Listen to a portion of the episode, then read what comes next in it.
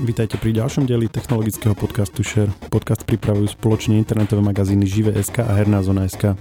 Slovenská spoločnosť Bateriček verí, že analyzovaním životného cyklu batérií dokáže prispieť k ich efektívnejšiemu využívaniu a dlhšej životnosti. Prečo je toto aktuálna téma? Čo je problémom dnešných batérií a aké technológie by tieto problémy do budúcna mohli riešiť? V dnešnom dieli podcastu Share sa o tom rozprávam so CEO spoločnosti Bateriček Michalom Šaštinským. Ja som Maroš Žovčin. Pán Šaštinský, dobrý deň. Dobrý deň. Povedal som ten úvod správne? Áno. A skúste to trošku ale rozvinúť. E, čiže čo je zmyslom e, vašej spoločnosti? Je to startup teda, predpokladám. Je to startup už 4 roky. My chceme dať e, firmám znalosti o tom, čo sa deje s baterkami, ktoré používajú v ich zariadeniach, prípadne s baterkami, ktorú používajú na nejaký iný účel. Pretože my nevieme, čo ne, nevieme a viac menej čakáme, kedy tá baterka prestane fungovať to je jeden scenár a druhý potom je taký, že nevieme momentálne, ako dlho tá baterka vydrží, ako dlho ju môžeme používať. Nejaké indikátory to síce tie zariadenia dávajú, ale nie vždy je to napočítané tým správnym spôsobom. A bavíme sa o akých zariadeniach? Smartfónoch, notebookoch, autách, nejaké drobnej elektronike? To, čo my robíme, tak e, vyvíjame tú technológiu tak, aby sme to mohli nazvať niečo ako Google Analytics pre baterky. To mm-hmm. znamená, pokiaľ nám nejaké zariadenie alebo nejaká platforma, ktorá spravuje tie zariadenia, ale fleet alebo niečo, vie dať, e, tie dáta, tak ju vieme veľmi jednoducho pripojiť. Máme API, cez ktoré tie dáta o tej baterke zbierame, my ich potom ukladáme, analizujeme, o tom sa pobavíme samozrejme počas tohto podcastu a naspäť potom tomu výrobcovi alebo tomu používateľovi e, dávame vedieť, či sa s tou baterkou niečo deje, alebo či má robiť niečo preto, aby tú baterku ochránil. Čiže v zásade to môže byť hociaká v zásade to môže byť hocičo. Čiže klasické tuškové v nejakom rekordéri a tak, takisto? Záleží to od scenára. E, v prvom rade to zariadenie by malo byť IoT zariadenie. To znamená, malo by vedieť merať tie batery telemetry dáta uh-huh. a potom by ich malo vedieť aj nejakým spôsobom cez internet poslať niekde. Okay. To je tá primárna požiadavka. A keď sa bavíme o tuškových baterkách, tak samozrejme sú scenáre, kedy je nám to možno, že jedno. Spomenuli ste tuškové baterky napríklad diaľkom ovládači, čo sme v domácnosti, tam akurát možno, že zahrešíme, lebo nám skončila baterka, keď potrebujeme prepnúť a hľadáme po byte, vložíme novú baterku a neriešime to.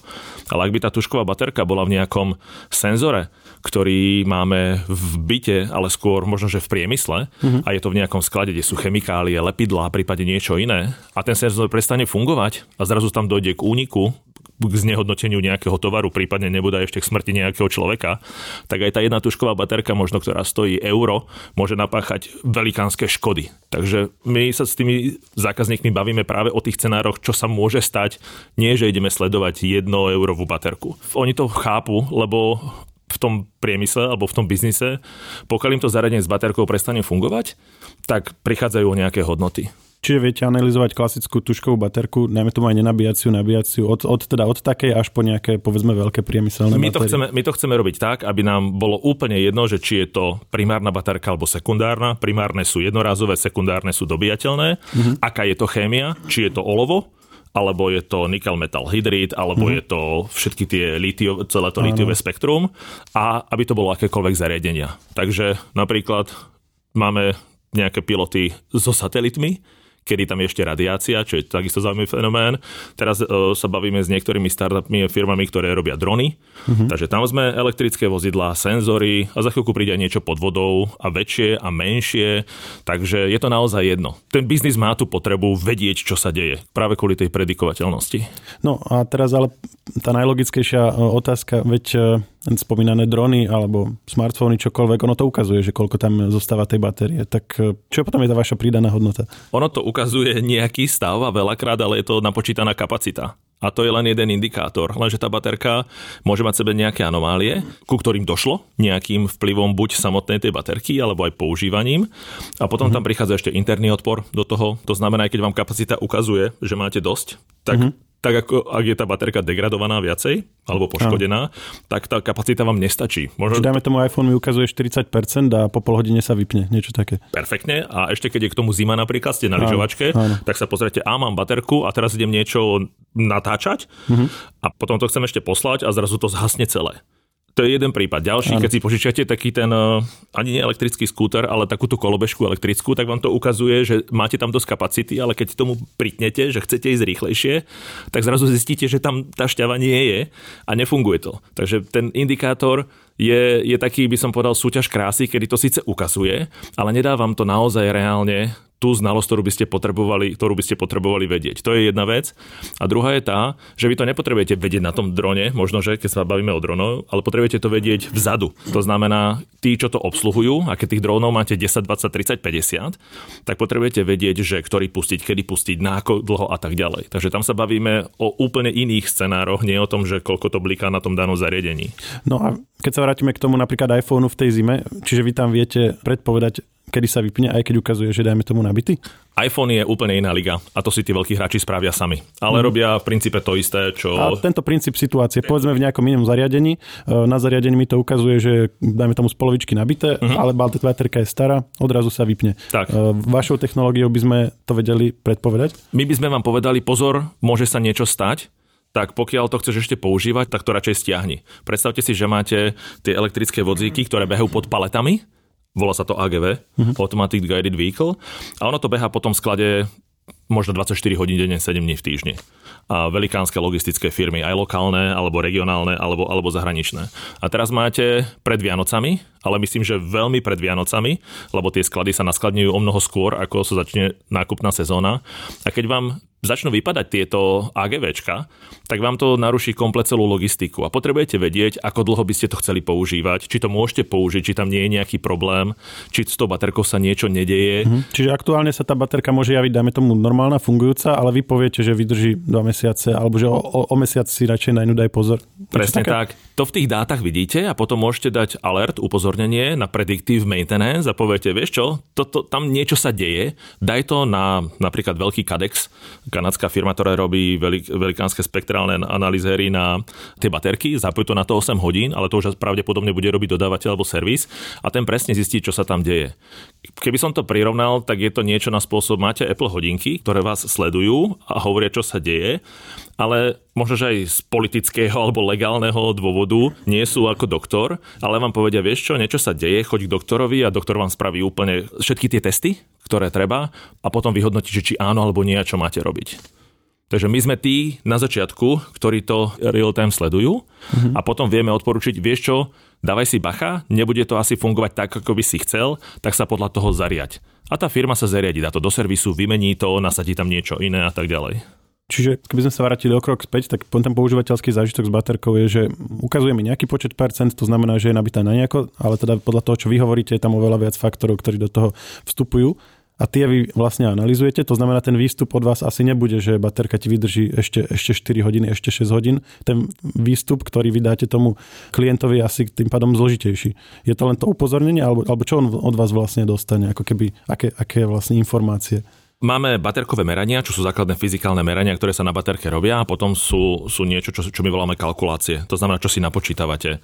State of charge, depth of discharge, state of health, ktorý je veľmi dôležitý. Ten sa samozrejme dá vypočítať z kapacity, ale keď ho chcete naozaj napočítať, tak je to už úplne iná matematika, chytristika. Čiže vy o tej baterke uvedete nejakých x faktorov a potom... Dostane sa k tomu. Ano. Takže my robíme tie zložité výpočty, aby to bolo presné. Nekalkulujeme s nominálnou kapacitou, ale, ale s tou degradovanou, lebo tým pádom pádom už to počítate z niečoho iného. Mm-hmm. A my v tom hľadáme anomálie, to znamená, ak tam je niečo, čo má velikánske píky v maxime alebo v minime, určitých parametrov, alebo potom robíme tie kalkulácie na predikcie. A ako náhle tam niečo nájdeme, tak potom naspäť tomu výrobcovi alebo tej firme, ktorá to spravuje, dávame upozornenie a môže byť rôznym spôsobom, čo sa s tou baterkou deje, prípadne čo by mohol spraviť. A my máme na to API zasa, lebo veľakrát to môže ísť do jeho mobilnej apky, ktorú má jeho koncový užívateľ, alebo to môže ísť do nejakého portálu, ktoré má jeho servisná sieť, môže to ísť do jeho interných systémov, na nejaké zákaznícke centrum, ktoré je zodpovedné za výmenu baterky, alerty a tak ďalej, a tak ďalej. Takže môže to ísť rôznym spôsobom. My máme samozrejme tie alerty spravené tak, že je to špeciálne, máme na to kódovanie, mm-hmm. takže tento, tento alert sa dá parsovať a týmto spôsobom si ten náš zákazník to vie rozdeliť tam, kde to potrebuje. Mm-hmm. To čo znamená parsovať? Parsovať znamená to, že, že máte nejaký string číslic a, a písmenok a podľa toho, kde sa nejaké číslica alebo písmenko nachádza v tom danom stringu, v tom danom slove, keď to poviem jednoducho, tak vy viete povedať, aha, toto je kritické, musí to ísť tam.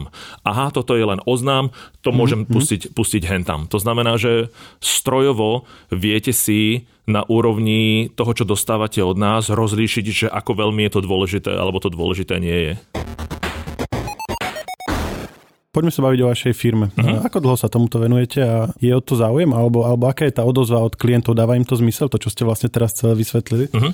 Bateriček vznikol zhruba 4 roky dozadu, ale tejto téme sa venujem už dávno, dávno predtým. Ja som bol v Microsofte 8 rokov a skončil som na IoT úrovni v EMEA týme, takže keď to zoberiem, tak bateriček je kombináciou IoT, ktoré robím asi 16 rokov, Energy Storage, ja sa baterka venujem asi 9 rokov, dávno, dávno predtým, kedy sme o tom ako keby tušili a vedeli, čo bolo zasa príliš skoro. Potom pracoval som pre veľké korporátne uh, data analytics firmy a, a nakoniec tomu pristúpil blockchain, takže to všetko, čo som sa historicky naučil a zažil si uh, po celom svete, tak sa zmotnilo do bateričeku, ale bateriček je viac menej štvorročný vývoj. Uh-huh. Samozrejme, koronavírus to, to spomalil trošku, ale zároveň nám, nám ukázal cestu trošičku iným smerom, ale venujeme sa tomu už zhruba 4, 4 roky. A koľko ľudí asi tam na tom pracuje? My sme stále pri revenue, takže, takže reálne sa tomu venujeme úplne na, naplno, naplno uh, dvaja s mojim kofanderom Rastom Struhárom a je nás momentálne 7 v nejakom part-timeovo, viac part-timeovo, menej part-timeovo móde. A to, čo ste sa pýtali, že či o to záujem, mm-hmm. máme to rozdelené veľmi pragmaticky. Prvé sú také firmy, ktorým vôbec nedochádza a, a nevedia, o čom hovoria. Druhé je také povedia si, aha, zaujímavé. A tretie sú také, ktoré to pochopia do troch minút. A s tými do troch minút sa bavíme. Máme rozbehnutých niekoľko, niekoľko pilotných projektov. Máme, máme rozbehnutých e, niekoľko projektov takých, že tento rok z toho budú komerční zákazníci a buď čakáme na dáta, alebo na ich battery pack, alebo na nejaké iné veci. Takže záujem je, je a sú ľudia, ktorí to pochopia veľmi rýchlo a povedia, to je bomba a začnú nám sami hovoriť to, čo my hovoríme im. A to vieme, že už že, že narazilo na ten správny klinec, ako sa povie, a, a vieme ísť veľmi rýchlo. A to sú výrobcovia elektrických vozidiel, senzorov, sú to firmy, ktoré používajú baterku ako backup na niečo iné a keby zlyhala, tak je tam veľké ohrozenie nejakého majetku alebo ľudí a tak ďalej a tak ďalej. Asi je tam často aj nejaká osobná skúsenosť, nie? S tým, že im to ako keby nečakane zlyhalo alebo tak? Je tam aj osobná skúsenosť, alebo je tam aj vizionárstvo v tom, že chcú zmeniť tie firmy business model, to znamená, že nechcú ten svoj daný produkt predávať, ale chcú ho prenajímať, ale mm-hmm. subscription. A v prípade určitých segmentov, ako samozpráva, bavíme sa o firme zo zahraničia, je to výrobca elektrických vozidiel, tak on povedal, toto je môj segment a mne sa to strašne páči, lebo v tej samozpráve na tých obciach, dedinách, mestách nie sú väčšinou kapexové investičné peniaze, ale oni na tú prevádzku majú. A ja im môžem to svoje riešenie predávať ako, ako prenájom a oni si z toho krásne môžu platiť celý, celý ten servis. Takže to je jeden smer.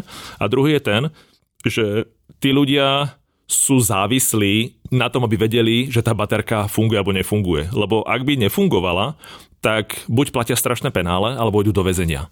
Takže je to, je to rôzne. Tie motivácie sú rôzne. Včera sme mali velikánsky seminár pre jedného veľkého uh, nemeckého výrobcu, on má toho viacej. On povedal, my viac menej už nie sme výrobná firma, špecialisti na tú danú vec, ale momentálne sme logistická firma. Keďže komponenty nie sú, tak zháňame všetko, čo sa len dá a my nevieme, koľko toho máme nakúpiť, lebo nevieme, koľko tých batérií bude poškodených. To je prvá vec. Druhá je tá, že ako náhle tie baterky oni dostanú, tak nevedia, ako dlho to vydrží. Takže sme zasa pri no, dodržovaní... nakupujú ako použité baterky? Ale nie, nie, nie, nie, ale zoberte si, že momentálne celý automobilový priemysel sa zbláznil a skupuje všetko, čo sa len dá. Mm-hmm. Elon Musk dokonca povedal, že on nebude skupovať len baterky, ako to spravil s Panasonicom a s ďalšími, ale chce už si sám nakupovať lítium a ďalšie, takže on ide úplne dozadu. A to je len automobilový priemysel, ale tu máme historicky strašne veľa scenárov, kde máme baterky a ešte strašne veľa nových vzniká. Ale títo menší výrobcovia nemajú takú silu ako multimiliardové. Čiže oni si nakúpia akékoľvek baterky, aké na trhu nájdu a potom vlastne potrebujú overiť tú ich e, kvalitu? Presne tak. Momentálne sme v situácii, kedy musíte nájsť niekoho, kto vám tie baterky predá, väčšinou v Ázii, to je jeden problém. A druhý je ten, musíte nájsť niekoho, kto vám to dovezie do Európy, lebo sami vieme, že, že ten supply chain je momentálne taký, aký je a čaká, čakáme na všetko. Takže to je druhý problém, ktorý tam je. Tretí, ktorý tam je, že samozrejme aj tá konkurencia tlačí a majú oni rovnaký problém, takže bitka o tie komponenty a bitka o to, ako tie firmy vydržia na tom trhu a či dokážu inovovať. No a samozrejme máme tam reguláciu. Máme tu baterkovú reguláciu, máme tu GDPR, non-personal data flow, máme tu Green Deal, máme tu circular economy, máme tu strašne veľa vecí, ktoré ovplyvňujú toho výrobcu a on musí vedieť o tej baterke čo najviac, aby len vôbec splnil tie regulatórne požiadavky. A posledná vec je tá, že z titulu toho climate impactu, to znamená, že dopadu na to životné prostredie, už aj banky požadujú po firmách, aby mali nejakú uhlíkovú stopu, alebo aby o tom rozmýšľali, čo už je málo, ale aby to kalkulovali, predikovali a tak ďalej. A keďže baterky sú väčšinou lítiové alebo olovené a každý to berie ako najväčšiu toxicitu, ktorú máme, tak e, bez toho, aby oni vedeli o tých baterkách a manažovali celý ten, celý ten životný cyklus tej baterky, tak tie banky nechcú financovať. A to sa bavíme mm. o reálnych prípadoch Čiže z Nemecka. banky sa normálne pýtajú, že ako... Tie banky sa normálne čo, čo viete o zdraví vašich batérií, vašich Tie banky sa pýtajú, že či už, máte, či už máte iniciatívu na sledovanie uhlíkovej stopy, akým spôsobom to robíte, kde ste to implementovali a mm tak ďalej a tak ďalej. To bavíme sa o Nemecku a už hovoria, že pokiaľ to nebudete mať, tak nedostanete prevádzkové peniaze mm a EÚ povie, nedostanete granty alebo nejakú podporu. A deje sa to už aj v Čechách. Mám bývalého kolegu z Microsoftu, ktorý sa tomu venuje a on mi hovoril, Michal, toto sú reálne veci. A oni vraveli, teraz to ešte len budeme zbierať od ďalšieho roku a potom to začneme vyžadovať. Takže tým firmám bohužiaľ nič neostane.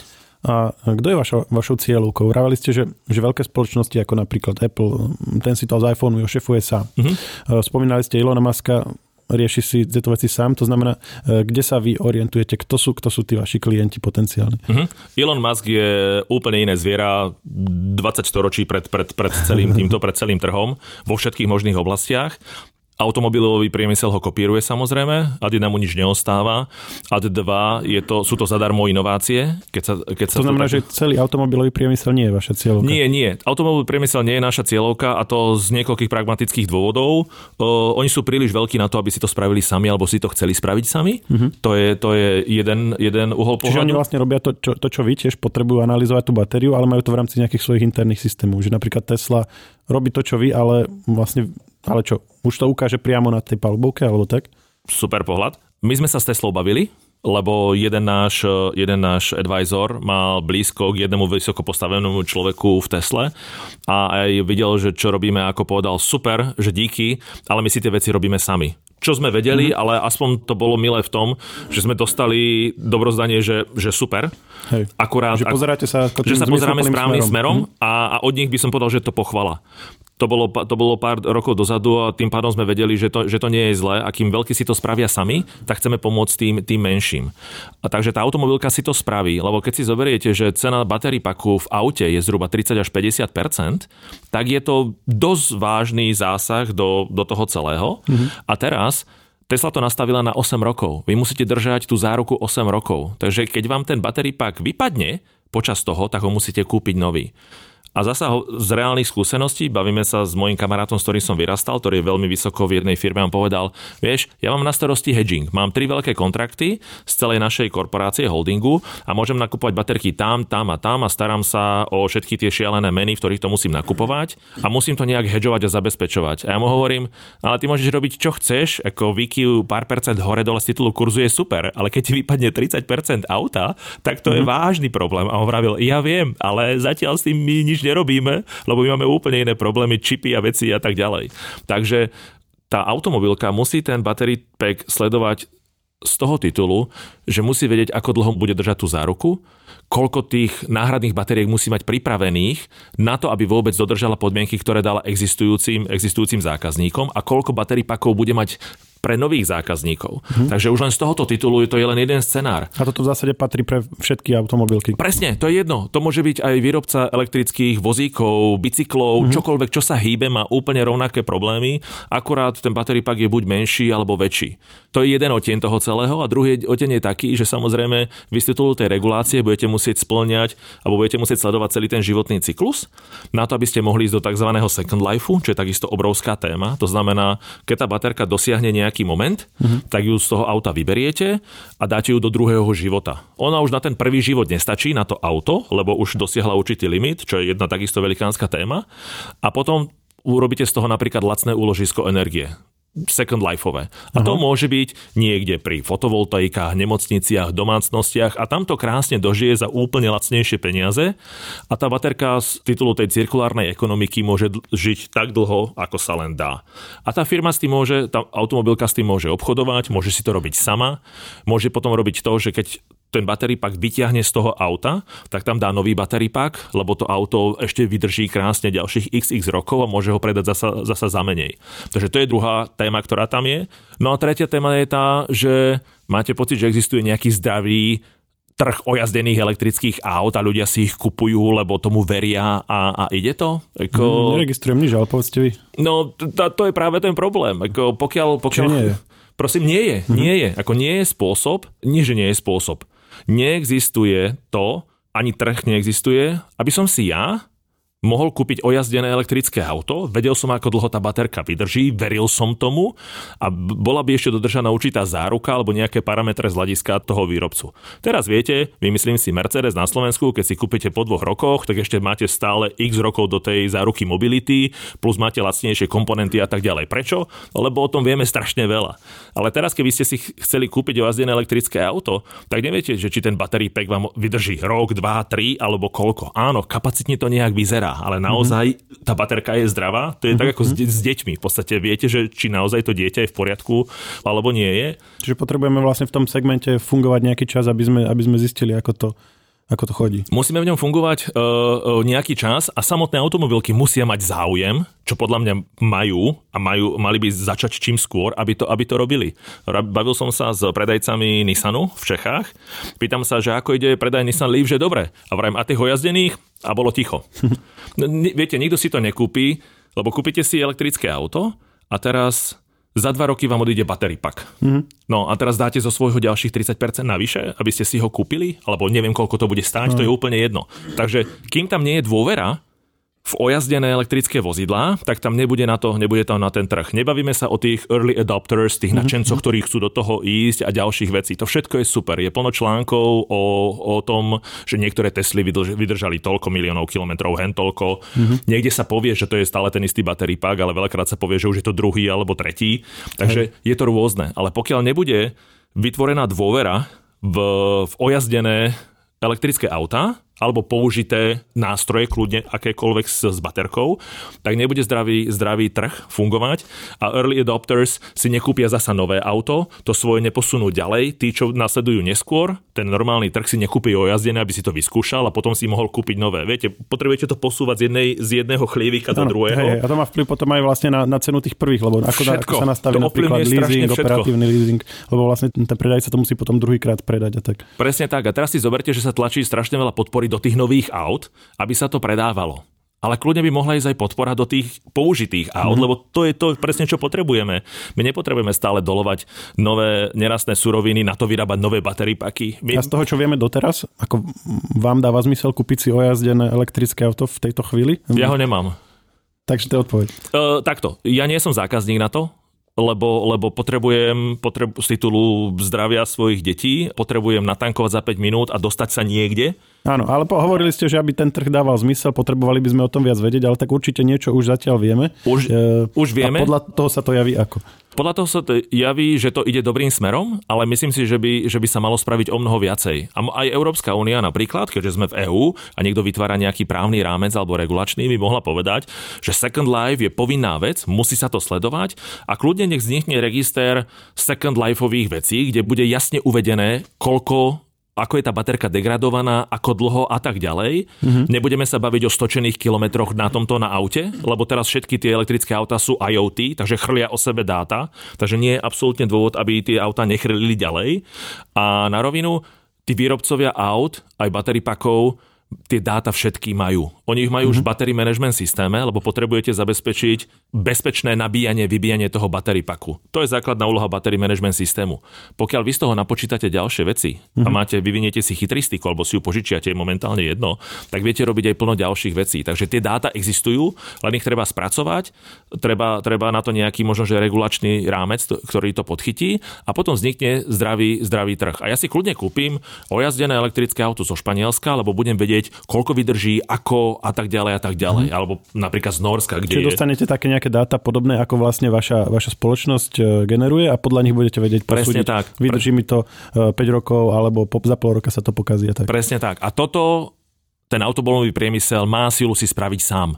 Lebo mm. majú peniaze, majú motiváciu. A toto mi nič také mi nepovie. Napríklad alebo čo sa, čo sa dnes robí? Keď nám napríklad skončí mi 5-ročný operatívny leasing na nejaké elektrické, elektrické auto alebo trojročný, vrátim ho predajcovi, on ho asi, asi chce niekde ďalej predať. No jasné. A tomu zákazníkovi nepovie túto informáciu, aj keď ju má? No poviem mu, pozri sa, máš ešte toľko kapacity.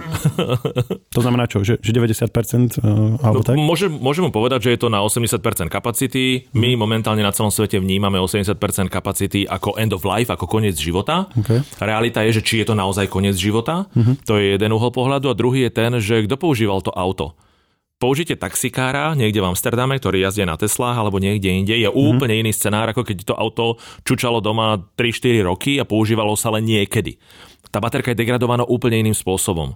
A tu mm-hmm. už mhm. vidíte ďalší otieň, že, že pokiaľ sledujete tie dáta a nájdete tam tie paterny, to znamená to, ako sa to auto používalo, čo sa s nimi dialo, tak viete ten state of health napočítať o mnoho lepšie.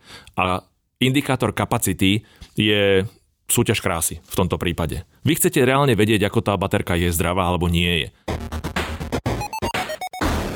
Nechajme automobilky, to sme rozobrali dobre. Poďme teraz na ten opačný koniec toho spektra a potom sa budeme venovať tomu stredu, kde sa, kde sa teda Super. orientujete vy. Myslel som teraz tie e, smartfóny, e, notebooky, tieto veci. Tam ste hovorili, že tiež si to vlastne tí výrobcovia riešia sami, e, ale tiež je to teda veľká téma.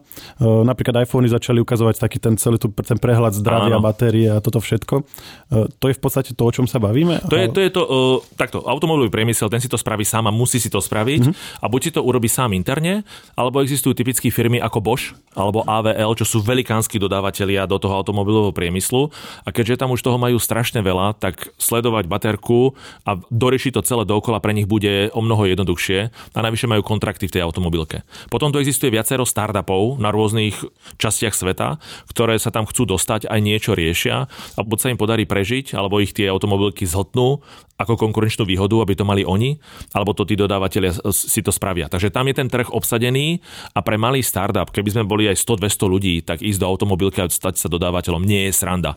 Tam vás vykostia na, na, na, na obstarávaní a samozrejme aj na, aj na kontrakte, ktorý tam máte. Takže to je pre veľkých chlapcov, by som povedal.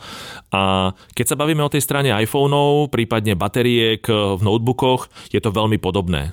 To sú velikánsky hráči, ktorí chrlia milióny a miliardy týchto zariadení a tie takisto majú tie dáta a podľa mňa takisto by to mali si spraviť sami interne alebo si to niekde, niekde outsourcovať. Keď sa bavíme o tom telefóne, to, že vám to ukáže niečo je super. Ale prečo vám ten iPhone nepovie, Maroš, nenabíjaj ma teraz rýchlo, lebo som príliš prehriatý, lebo si ma nechal na slnku. Mm-hmm. Alebo nerob toto, alebo nerob toto. Alebo prosím ťa, okay. máš v kalendári naplánované, že pôjdeš niekde momentálne niekde a ja už nemám dostatok šťavy na to, aby som to vydržal, tak radšej ma teraz nabi. Takže to, o čom hovorím, je, že ja by som chcel, aby mi ten výrobca povedal, halo, urob niečo ako správ niečo, ochrán sa, vylepši to a tak ďalej. Tie mm-hmm. dáta majú a to, mhm. že to ukazajú na tom telefóne, je pre vás málo.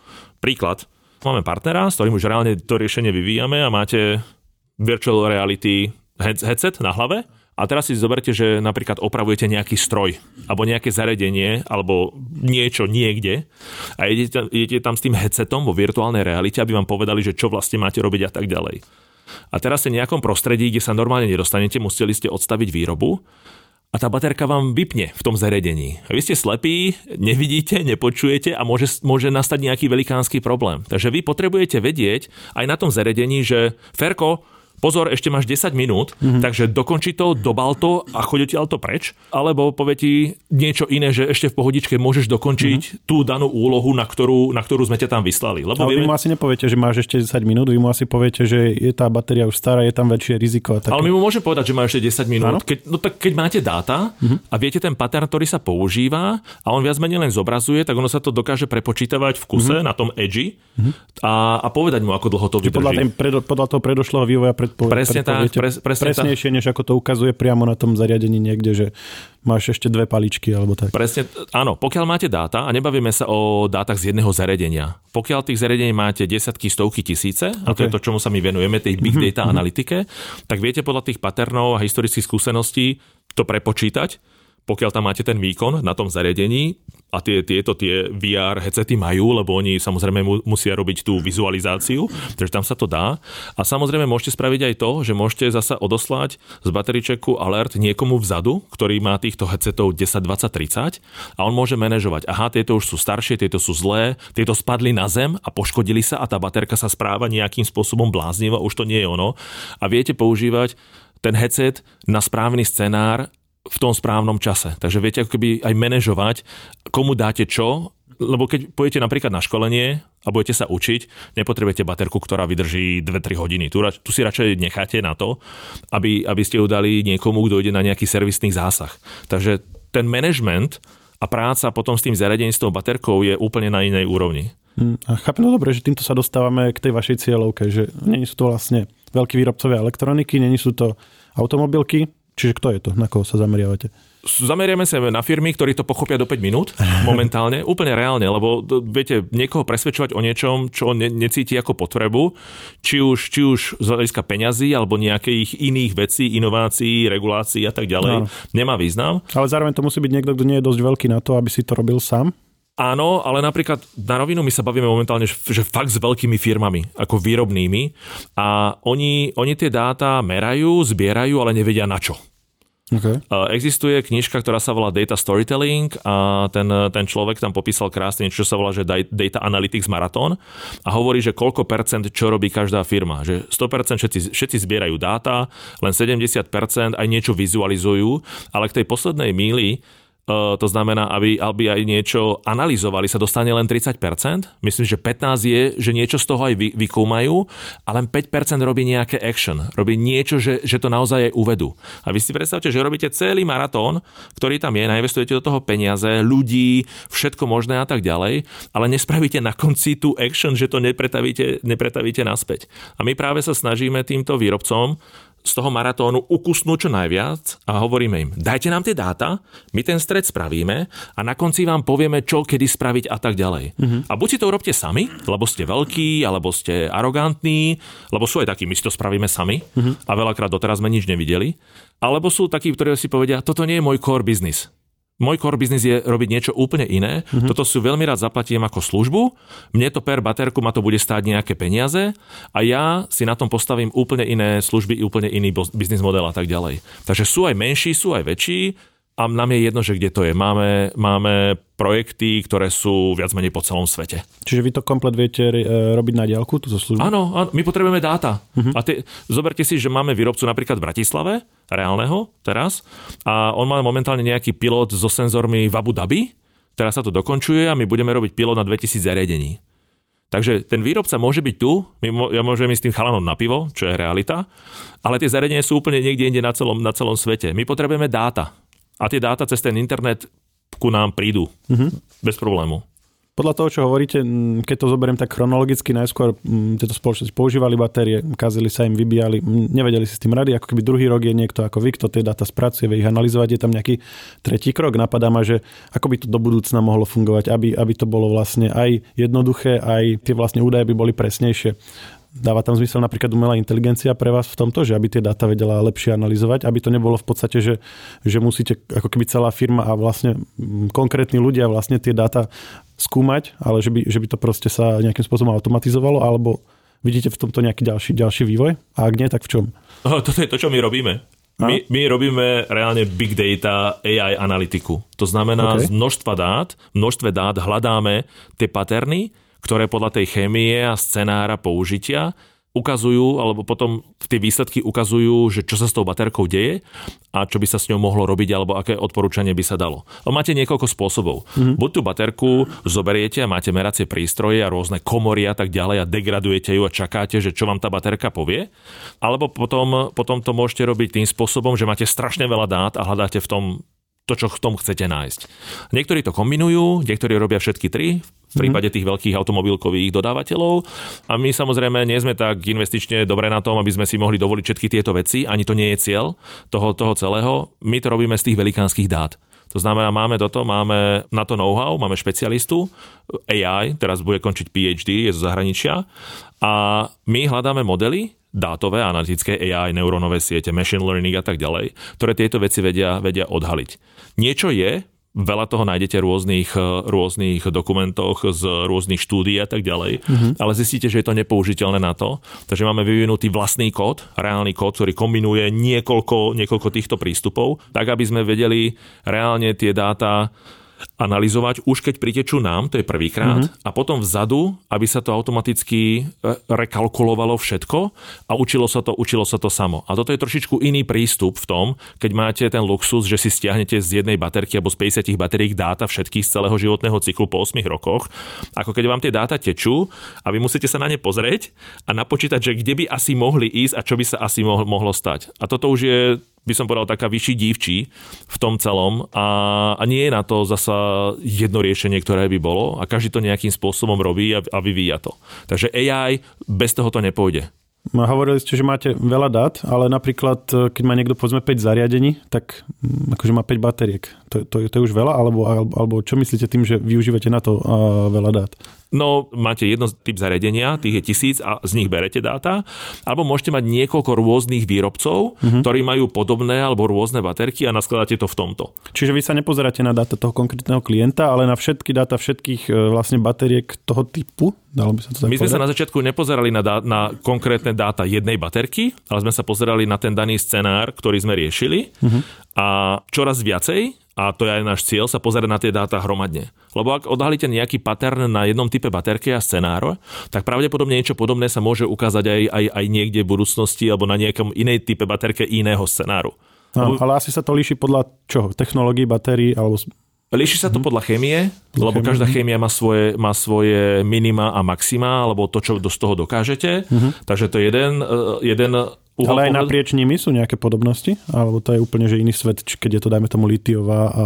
Litiové sú, sú, sú v, tak. takto, litiové sú v celku blízko seba. Mm-hmm. Ale litiové sú v celku blízko seba, keď ich porovnáte s ostatnými typy chémií. Asi takto. Keď zoberiete litium, tak zase tam už sú iné tieto, tá už, už je to iný uhol pohľadu, aj tam sú velikánske rozdiely. Mm-hmm. Niektoré baterky môžete nabíjať 1C, 1C, to znamená, že za hodinu sa tá baterka vybije, za hodinu sa nabije. Potom je litium, ktoré je 4C alebo 4C a vy ju nabijete za 15 minút, aj vybijete za 15 minút. Tá baterka je ale drahšia, má inú hustotu energie, takže toho potrebujete viacej, ale ten scenár, na ktorý sa používa, je zasa iný. My nemáme jeden typ chémie, ktorý by vyriešil svetový mier a mhm. máme ich strašne veľa. Takže baterky, si sa pýtali na začiatku, s baterkami nie je nič zlé, oni sú tak dobré, aké sú a keď ho výrobca dostane, tak si vyber, alebo výrobca si vyberie ten správny typ baterky, ktorý by chcel na ten daný scenár. Potom ten, ten baterkový článok dá do nejakých modulov, poskladá to paralelne sériovo podľa toho, že aké chce napätie alebo akú chce kapacitu, vloží to do toho zariadenia, nejak vyrieši termálny manažment a tak ďalej, tak ďalej a potom to dá vonku zákazníkom.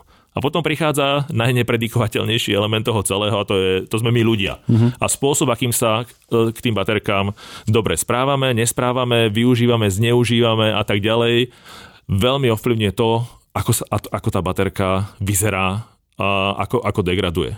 Lebo vy keď máte horúcu baterku a začnete ju rýchlo nabíjať a ten battery management nie je dobrý, tak tej baterke nerobíte dobre. To isté mm. platí, keď máte studenú baterku a začnete do toho prať, alebo máte pokazenú napríklad nabíjačku alebo niekoho iného, mm-hmm. alebo zasa v tom battery managemente sa niečo stalo, zasa to nie je dobré. Keď už to spomínate, daj, dajte nám také 2-3 eh, typy, ako nabíjať baterky. Uh, ono sa kaž, každých neviem koľko mesiacov, rokov sa niekto opýta, mám nové zariadenie, mám ho najskôr nabiť celé, čo sa robilo kedysi so starými baterkami. Potom sa vždy povie, že to už neplatí, potom zase niekto povie, že vlastne to platí. Tak uh, vy, vy ste to tu všetko rozobrali na úrovni chemie, tak uh, vyriešte nám toto raz a navždy. ja, ja to nevyriešim, ale poviem jednu zásadnú vec.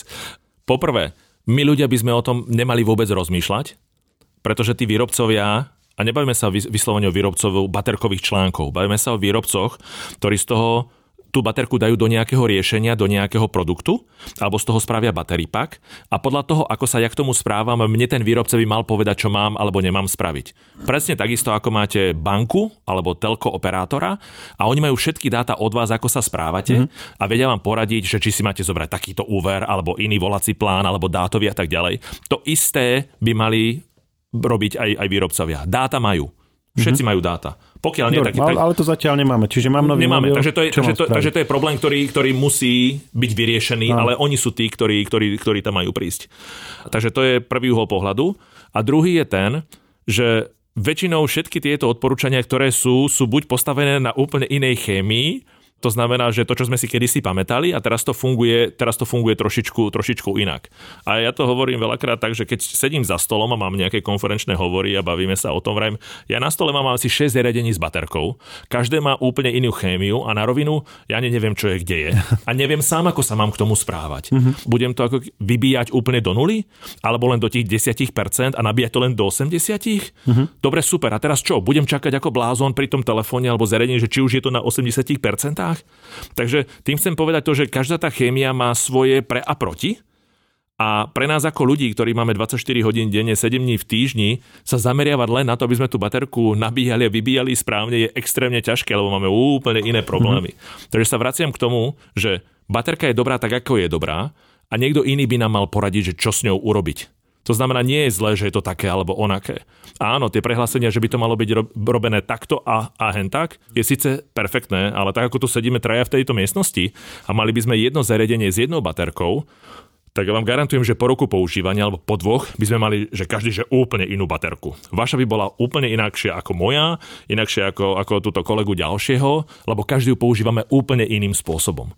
Takže aj tie odporúčania moje by boli iné ako vaše a iné ako jeho. A to mm-hmm. je mhm. práve tá dôležitá vec v tej analytike, alebo to, čo my chceme robiť, že a robíme, že chceme dávať odporúčania a správy na tú danú konkrétnu baterku, lebo tá sa nejakým spôsobom správa. Keď budete mať elektrickú vrtačku s baterkou alebo auto a bude niekde v Norsku alebo prípadne v Dubaji, tak máme veľké teploty a teplota je šialený parameter v tom celom a tie auta sa budú ešte inak používať. Jedno môže byť taxichár, druhý môže byť raz za týždeň rodina, ktorá, alebo mama, ktorá chodí ráno a po obede.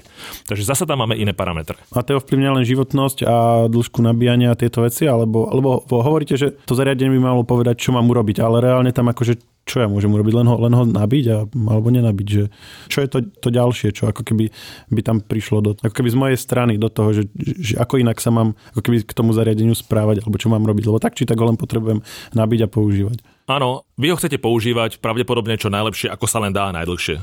A to, ako ste to robili doteraz, sa dá odzrkadliť v dátach a niekto vzadu výrobca alebo niekto iný a tak ďalej, by vám mohol povedať, podľa mňa, alebo mal, uh-huh. toto zariadenie vyzerá takto, je tam takýto problém, choď uh-huh. do mhm. servisu, alebo sa niečo deje a tak ďalej. To znamená, uh-huh. upozorní vám proaktívne, že by ste mali niečo spraviť a nečakáte, kým na to prídete sám, alebo nebodaj sa vám to, nebodaj sa vám to vypne. Uh-huh. A tieto by som povedal, proaktívne veci záležia na tom, ako dobre na tom analytický ten daný výrobca je a aký je jeho biznis model a čo z toho chce dostať.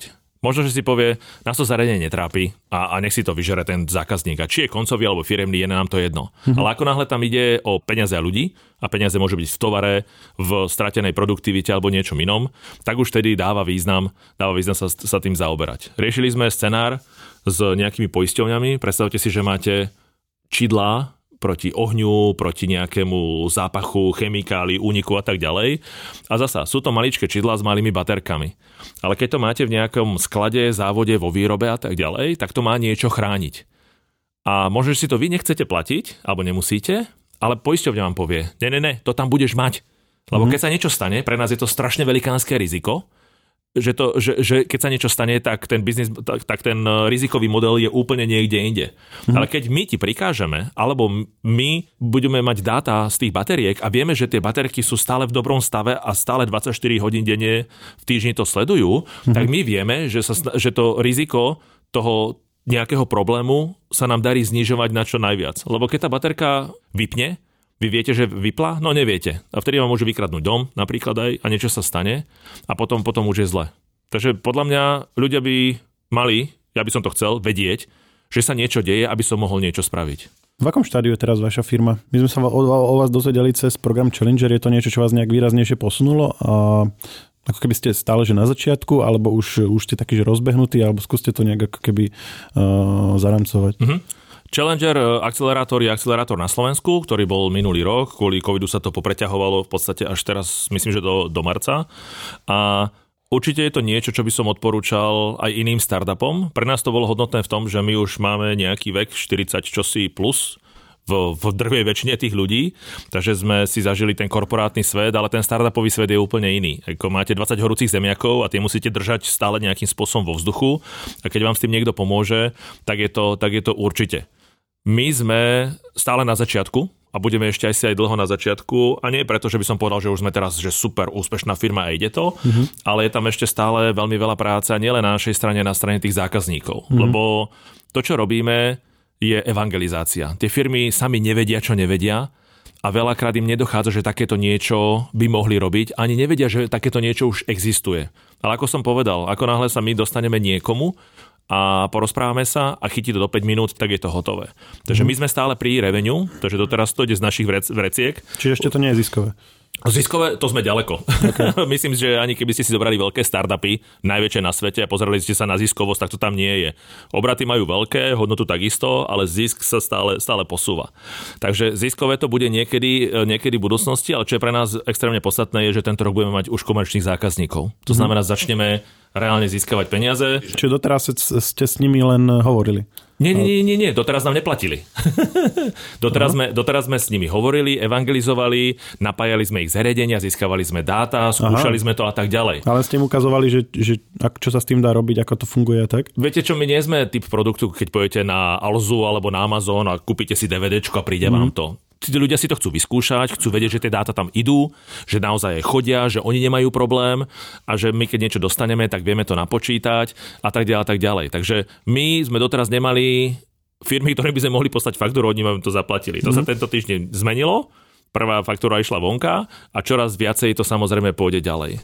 A stojí to veľakrát na tom, že buď tie firmy nemajú dáta, alebo čakajú na nový battery pack, alebo je tam niečo, čo musia oni interne ešte spraviť, ale všetko už je to na dobrej ceste. A pri startupoch je to také, viete, zdvihnúť to lietadlo je, vyžaduje tú najväčšiu energiu, ktorá tam asi je.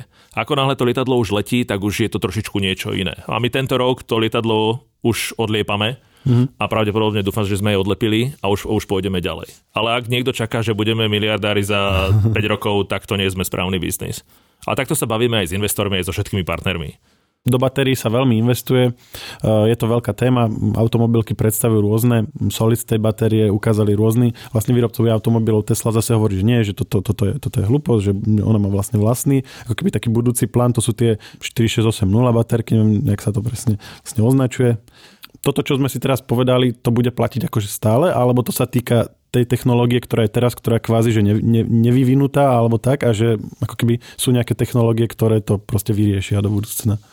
Pokiaľ sa bavíme o analytike alebo battery lifecycle managemente, tak to bude platiť stále. Ako sa hovorí, pokiaľ chceš niečo riadiť, musíš to merať. Mm. Takže to platí stále. A baterka, termín baterka tak ako je, ostane určite, lebo je to prenositeľný zdroj energie, ale čo bude vo vnútri, sa bude brutálnym spôsobom meniť. Kým kedy si sme mali olovo, teraz prichádza litium a potom bude ešte niečo iné a bude to buď litiovo postavené, alebo niečo inak postavené. Veľa sa hovorí o graféne, ale mm-hmm. grafén z titulu svojej podstaty je síce perfektne aj elektrický, aj inak vodivý, ale neudrží toľko energie. Aj keď sú momentálne prístupy, ako to spraviť, buď sa kombinuje ultrakondenzátor postavený na graféne s litiovou baterkou, aby ste využili dobré z oboch, z oboch technológií, ale to je všetko, čo ešte len, čo ešte len príde. Takže sledovať baterky budeme určite, chémia sa bude ale vyvíjať. To znamená, že na konci dňa to bude pravdepodobne tak, že nám bude úplne jedno, že čo tam je. Mm-hmm. Musí to akurát robiť to, čo by to malo byť. V prípade auta chcel by som to rýchlo nabiť, mm-hmm. chcel by som dojsť čo najďalej a chcel by som vedieť, že či tam je nejaký problém. Lebo poznáte to, so spalovacím autom nemáte problém. Bezmyšlienkovite natankujete na pumpe, ak vám to nespraví ten pán a dáte mu 50 centov, vy si idete zaplatiť, kúpite si kavičku, odchádzate a neriešite. Ale v takomto kľude ešte nie sme v prípade elektrických aut, a, pravde, a to isté platí aj o iných zariadeniach, ktoré budú. Realita je taká, že ideme brutálnym spôsobom do baterkového stavu sveta mm-hmm. z rôznych, z rôznych mm-hmm. uhlov pohľadu a má zmysel to manažovať a merať. Ale čo bude vo vnútri tej baterky, to ukáže svet a to nech spravia, to nech spravia tí, čo vyvíjajú, majú tie milióny, desiatky, stovky tisíc ľudí v Ázii, v tých velikánskych megakorporáciách, ktoré, ktoré sa tomu venujú. A to bol Michal Šaštinský, ďakujem, že ste prišli. Ďakujem. A ešte želám pekný deň. Takisto. Technologický podcast Čer nájdete vo všetkých podcastových aplikáciách, vrátane Apple Podcast, Google Podcast či Spotify. Nové časti sa objavujú tiež v podcastovom kanáli aktuality.sk. Ak nám chcete niečo odkázať, doplniť nás, alebo sme povedali niečo zlé a chcete nás opraviť, môžete nám napísať na podcasty.žive.sk. Ešte raz podcasty.žive.sk.